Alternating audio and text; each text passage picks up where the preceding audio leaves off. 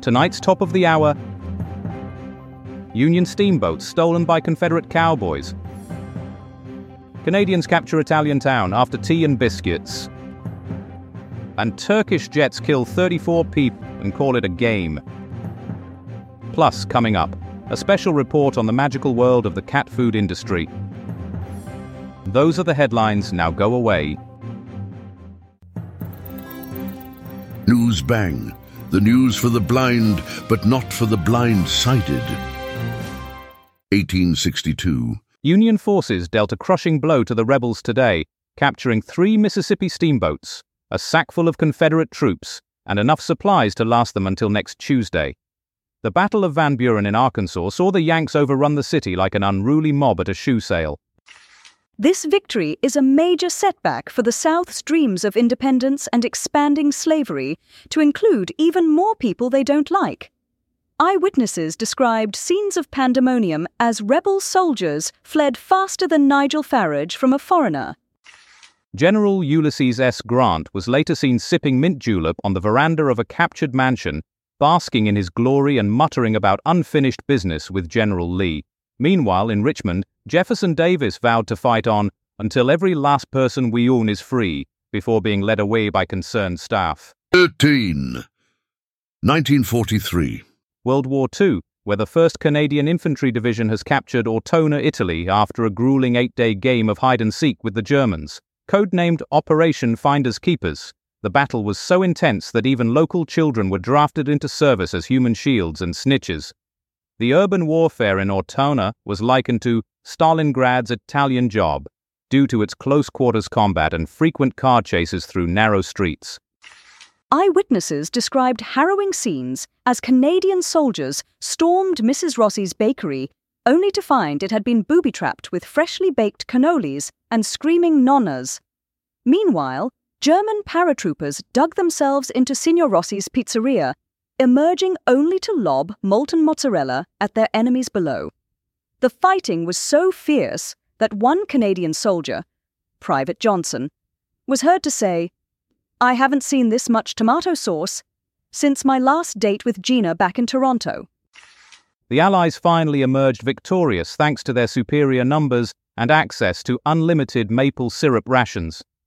General Montgomery praised his men for their bravery in such sticky conditions.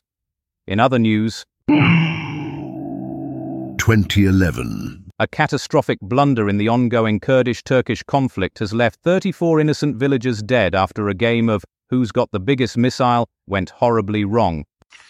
Turkish F 16 jets, known for their short tempers and even shorter attention spans, accidentally fired on a group of unsuspecting farmers instead of their intended target, a nearby flock of rebellious sheep. The Kurdish Turkish conflict, which has raged on since time immemorial, shows no signs of abating anytime soon. The Kurds, who number anywhere between 30 and 45 million, depending on who you ask at the UN barbecue, are demanding either independence or more rights within Turkey. However, with today's tragic mix up likely to further inflame tensions, it seems that the only thing they'll be getting is more condolence cards and an irate phone call from Amnesty International. News Bang, taking the high road of truth and not the low road of lies. Presenting the meteorological musings for the day, Shakanaka Giles.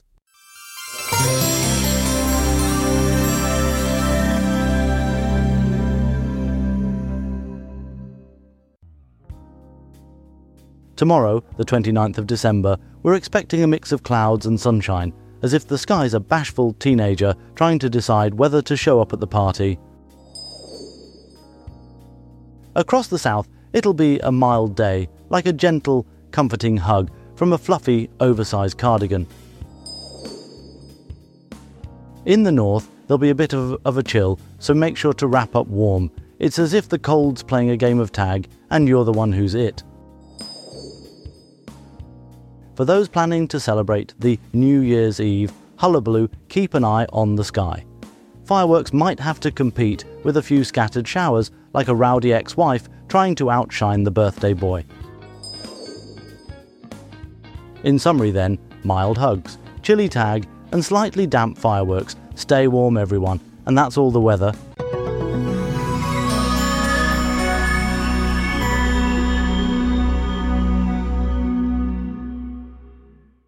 Eldom, 2006. Somalia's transitional federal government and Ethiopian forces have seized control of Mogadishu, culminating in a series of triumphs against the Islamic Court Union.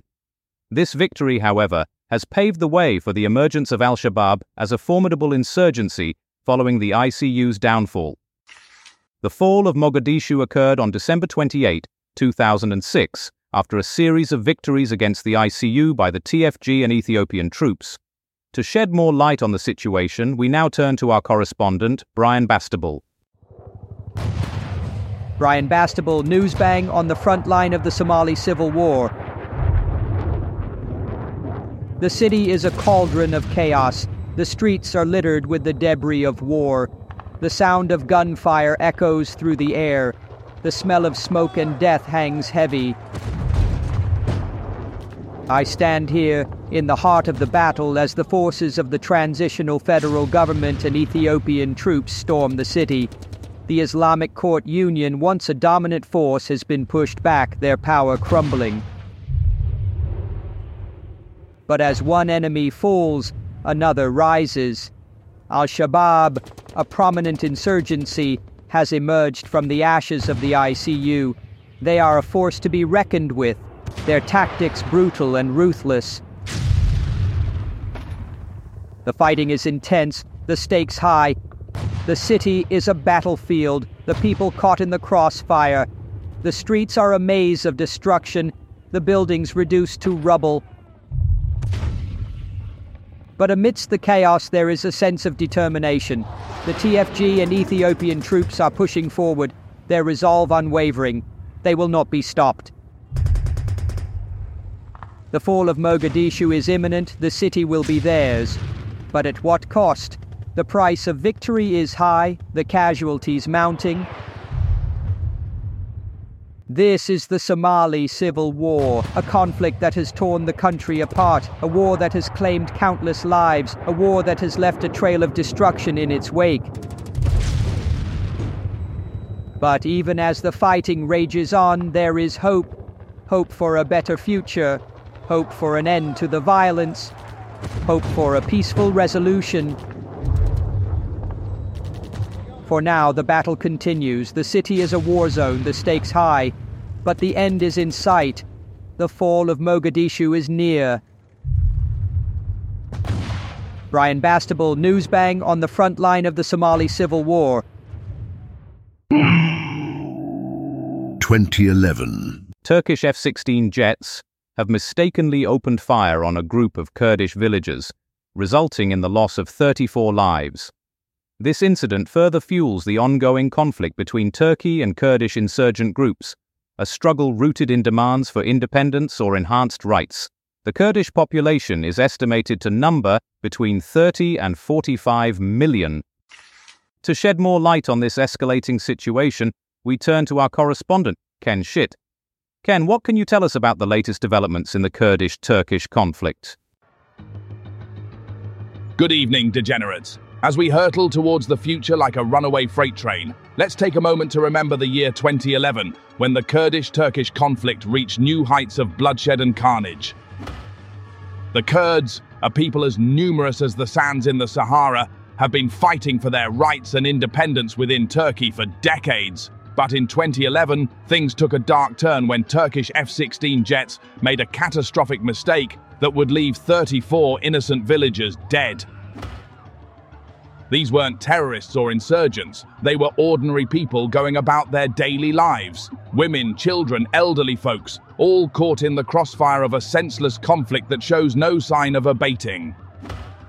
The Kurds are a proud and resilient people but they're up against a powerful enemy in Turkey, and as long as this conflict continues, more innocent lives will be lost to the madness. This is Ken Schitt reminding you that war is hell, and it's the innocent who pay the heaviest price. Let's hope that one day soon, sense will prevail, and these brothers and sisters will be able to live in peace and harmony.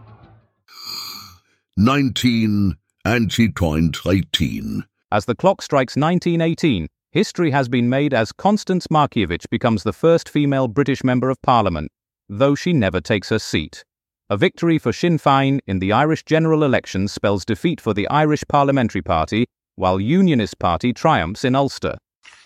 Markievicz, the first woman elected to the Westminster Parliament and the first female cabinet minister in Europe, opts for abstentionism, a political tactic employed by Irish Republican movements since the 19th century. Hardiman Pesto has more on this intriguing tale from Westminster. Good evening, Martin. I'm here with our guest, Constance Markievicz, the first female British Member of Parliament, although she never took her seat. She was also the first woman elected to the Westminster Parliament and the first female cabinet minister in Europe. Pesto, you're live on air. Stop gushing. Of course, Martin. Let's begin, Constance. The 1918 Irish general election saw the defeat of the Irish Parliamentary Party and a victory for the Sinn Féin Party, which aimed to establish an independent Irish republic. The Unionist Party was successful in Ulster. Can you tell us more about this? Indeed. The Sinn Féin Party's victory was a clear message from the Irish people that they wanted independence from British rule. Constance, what was your role in the Sinn Féin Party during this time? I was a prominent member of the Sinn Féin Party and played a significant role in the movement for Irish independence. Pesto, you're going to let her leave it at that? You're right, Martin. Constance, can you tell us more about the concept of abstentionism and why it was used by Irish Republican political movements since the 19th century?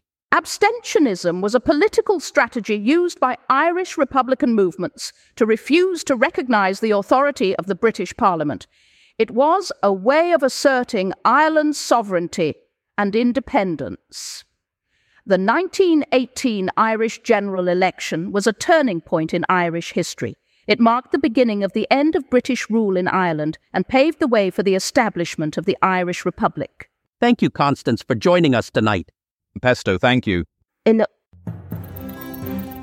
News Bang, the fountain of truth flowing with the force of fact.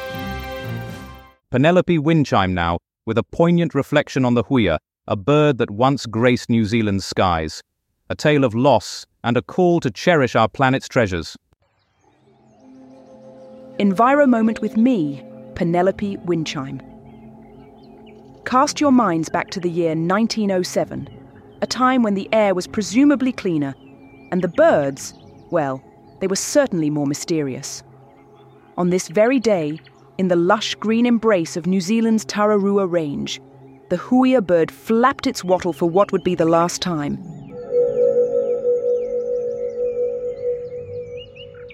The huia, not just any feathered friend, but a wattle bird with wattles so grand they could tickle the stars. Now extinct, it's said that the huia's final call was mistaken for a polite cough by an oblivious hiker. The North Island, a landmass so significant it houses nearly four million souls today, was once the stage for this avian ballet.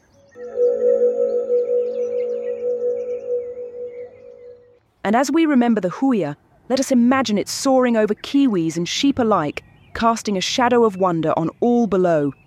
So tonight, as you tuck into your evening kiwi fruit or snuggle into woolen throws, spare a thought for the huia. May its spirit wattle on forever in our hearts. I'm Penelope Windchime, and remember, extinction is forever. Satire is just for now. Traffic tales of yore, a veritable time capsule of road rage, bovine sit ins, and aviation on the asphalt. Here's Polly Beep to navigate the labyrinth of yesteryear's transport woes. Well, it's Thursday, and we're diving into the traffic reports of the past. In 1879, the Tay Bridge in Scotland was the talk of the town. The bridge was in the news for all the wrong reasons. A storm caused it to collapse, leading to a heartbreaking loss of life. All aboard the train that crossed the bridge at the time were tragically killed. Sir Thomas Bouch, the designer of the bridge, was held responsible for the disaster. Fast forward to 2014, and the ferry Norman Atlantic was making headlines. The vessel caught fire in the Adriatic Sea, causing panic among passengers. The ferry was owned by Visemar di Navigazione and chartered by ANEK Lines. The Adriatic Sea, a body of water separating the Italian peninsula from the Balkan peninsula, was the stage for this drama. On the roads, it seems that a large herd of cows decided to stage a sit in on the M6 in Liverpool. They've brought traffic to a standstill, causing quite the traffic jam. If you're driving, it might be best to take a detour. In other news, the M11 has been transformed into a makeshift airport runway. Due to a strike by air traffic controllers, planes are landing on the road. The M11 has been temporarily closed for this unique operation. Remember, kids, when driving, always keep your eyes on the road and your hands on the wheel. This is Polly Beep signing off.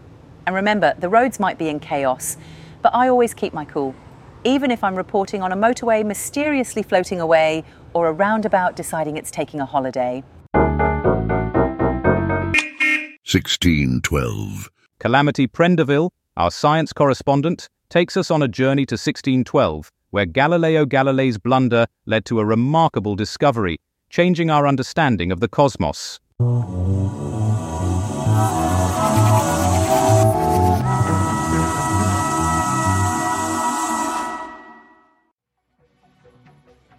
Tonight, we're time travelling to 1612, where a blunder by Galileo Galilei led to a remarkable discovery. Uh, in a classic case of mistaken identity, Galileo mistook Neptune for a fixed star, but as we know, British innovation always finds a way. Imagine this Galileo, peering through his telescope, spots a distant point of light. He jots it down as a fixed star, but little did he know, he'd just observed Neptune, the eighth planet from the Sun. Now, Neptune is no ordinary planet. It's denser and smaller than Uranus, with no solid surface to speak of. It's like a giant gaseous blueberry floating in the cosmic jam of space. And speaking of Uranus, Neptune orbits the Sun every 164.8 years. That's a long time, even by celestial standards.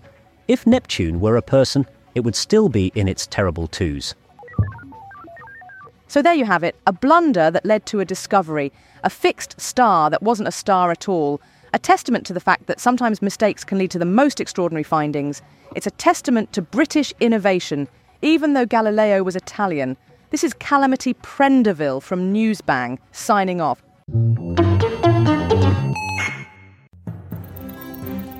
Newsbang, the pulse of truth pounding in the public's ears. Presenting your royal guide, Sandy O'Shaughnessy, for a journey through historical monarchies and modern day rulers, with a dash of humour and a sprinkle of wisdom. Nice and easy. Ah, and a very good evening to you all.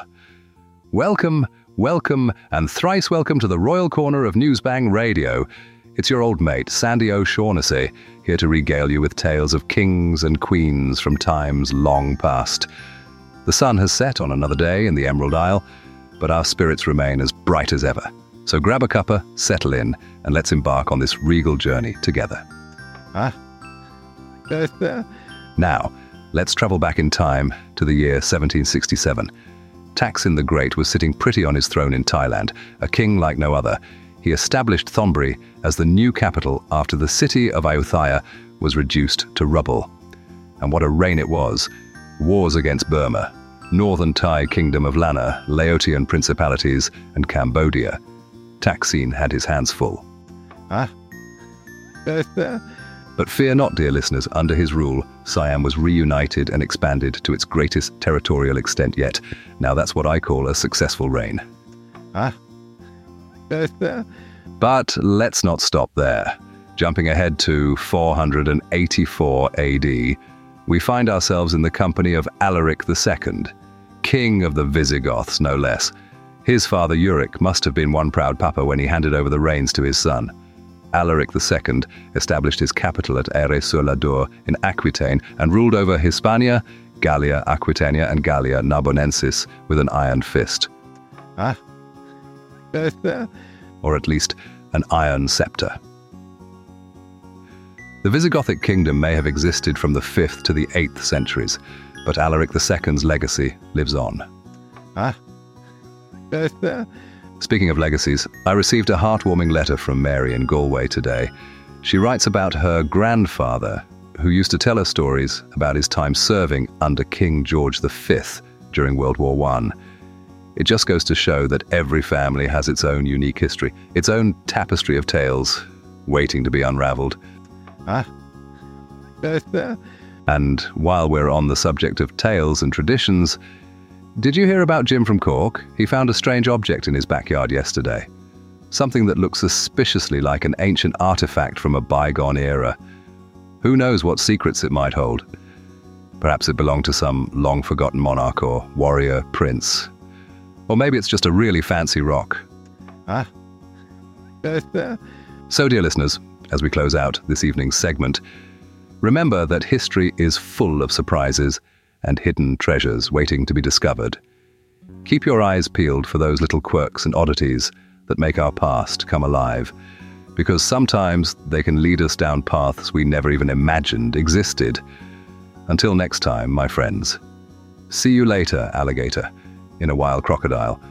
From me, Sandy O'Shaughnessy, wishing you love, laughter, and a sprinkle of wisdom.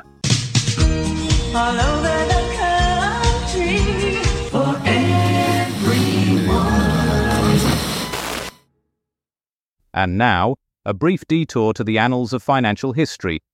In 1967, Muriel Siebert made her mark by becoming the first woman to claim a seat on the New York Stock Exchange, thereby redefining the male dominated realm of finance. A trailblazer, she was rightly christened the first woman of finance. But what does this mean for the trading floor's collective lunch orders, or the ever important office attire debate? Perkins Stornoway, our business correspondent, is on the scene to shed light on these pressing matters. The stock market's wild today. Dogger, slight or moderate. The New York Stock Exchange, south, veering southwest, 5 or 6. Muriel Siebert owning a seat, up 2.4. Biscay, occasional rain. She became the first woman to join the male members. Hebrides, west, backing southwest, 4 or 5. Shannon, south, veering southwest, 5 or 6 the year 1967 a significant date. Fastnet, southwest becoming cyclonic, 5 or 6. Muriel Siebert, first woman of finance, chopped tubes up 2.4. Lundy, fair. The first woman to own a seat on the New York Stock Exchange. Trafalgar, fair, occasionally moderate. A quick glance at the currency cat. Rockall, west or northwest, 3 or 4. The NYSE is the largest stock exchange in the world, Sole decreasing 3 or 4. The exchange's popularity soared, and Muriel Siebert was a key figure. Fair Isle, fair. In 1967, Muriel Siebert joined the male members of the New York Stock Exchange, Cromarty, east or northeast, 3 or 4. The first woman of finance, a legend in the business world. Thames, light icy patches, occasional moderate. Muriel Siebert, the first woman to own a seat on the NYSE. In conclusion, the business world today is full of excitement and change. Trafalgar, fair, occasionally moderate. Muriel Siebert, the first woman of finance, is a trailblazer for women in the business world. Business 2018. In a twist that would make even the most jaded Black Mirror fan raise an eyebrow, Netflix has unveiled its first interactive content for adults. The film, Bandersnatch, a part of the science fiction anthology series Black Mirror, has been penned by Charlie Brooker and directed by David Slade. This pioneering cinematic endeavor, which premiered on December 28, 2018, has taken the world by storm, leaving viewers with a sense of wonder and a distinct craving for more. And now, to shed light on the impact of this groundbreaking film, we turn to our reporter, Smithsonia Moss. Now, at this point of the evening, we welcome listeners on FM who've just joined us.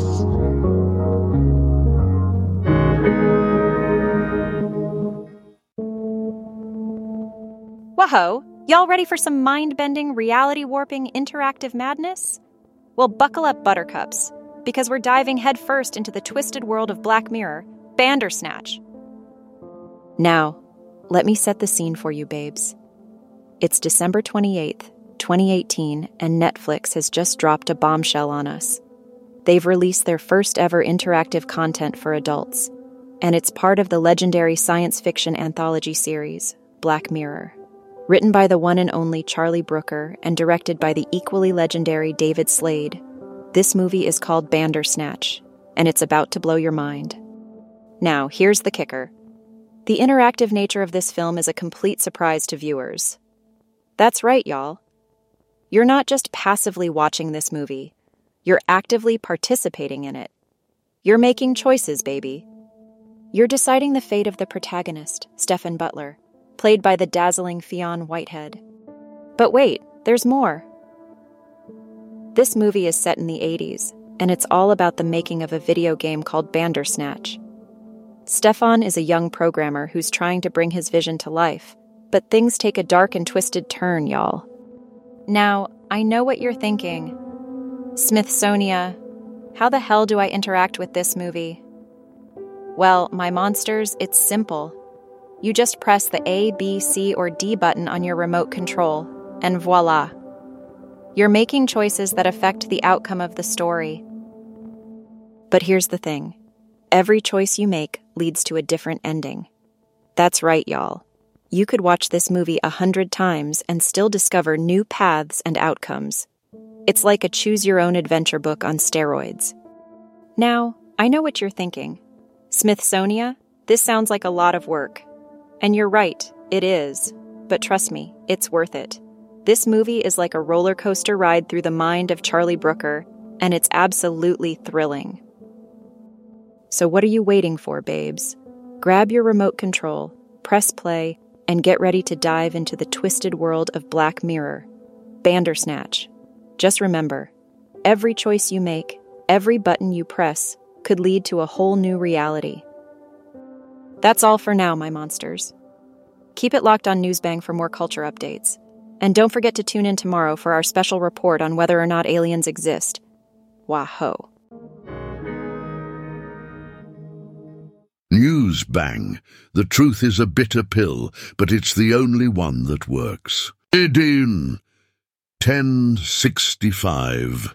In a revelation that has sent shockwaves through the ecclesiastical community, Westminster Abbey, a hallowed Anglican church and historical epicenter of coronations, burials, and royal weddings, has been traced back to the Romanesque architectural era of Edward the Confessor. This sacred edifice, renowned for its semicircular arches, predates the advent of the Gothic style. As we grapple with the reverberations of this disclosure, we turn to our religious correspondent, Pastor Kevin Monstrance, for further insights.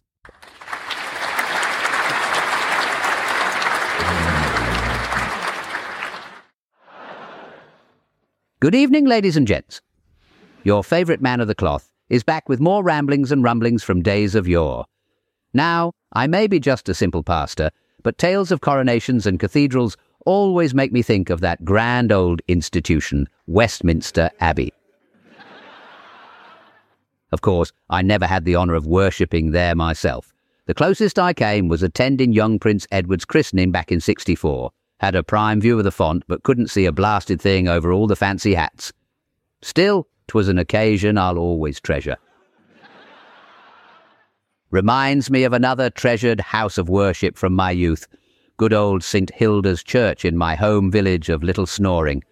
Our own modest version of Westminster it was, with its weathered Norman arches and ancient gargoyles leering down at us from the eaves. I'll never forget the chill that ran down my spine during my first boyhood service there. Of course, the chill may also have been from the draft. St. Hilda's was always a rather poorly insulated structure. We certainly didn't have any fancy stained glass to block the elements. Why, I remember one winter when a blizzard blew the doors open and dumped six inches of snow right in the sanctuary. Our poor vicar was up to his cassock in the fluffy white stuff. Onward Christian Soldiers was never sung with such fervour as we all pitched in to dig out pews and pump the organ bellows.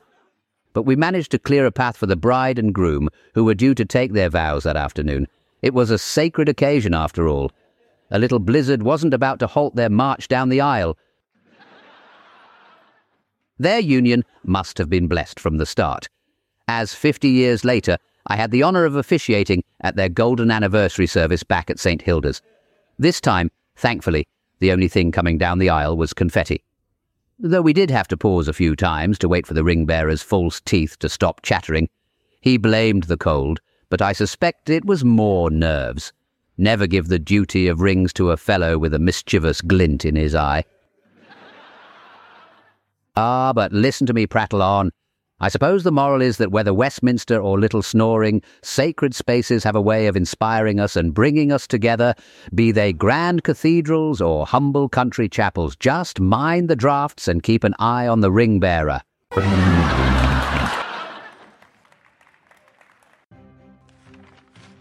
And now, the final word on tomorrow's headlines. The Times Brits take Savannah, USA. The Telegraph Java sunk by Constitution in Brazilian duel. The Guardian Blitz continues, London burns again. The Mail Britain's second Great Fire, or How I Learned to Stop Worrying and Love the Blitz. And finally, The Sun Blitzkrieg, We're All Going to Die. That's it, we're out of time, so if you're wondering what to do with the rest of your evening, I suggest you get a good night's sleep. You're going to need it. Good night. Tune in next time for more artificially intelligent hilarity. Newsbang is a comedy show written and recorded by AI. All voices impersonated. Nothing here is real. Good night.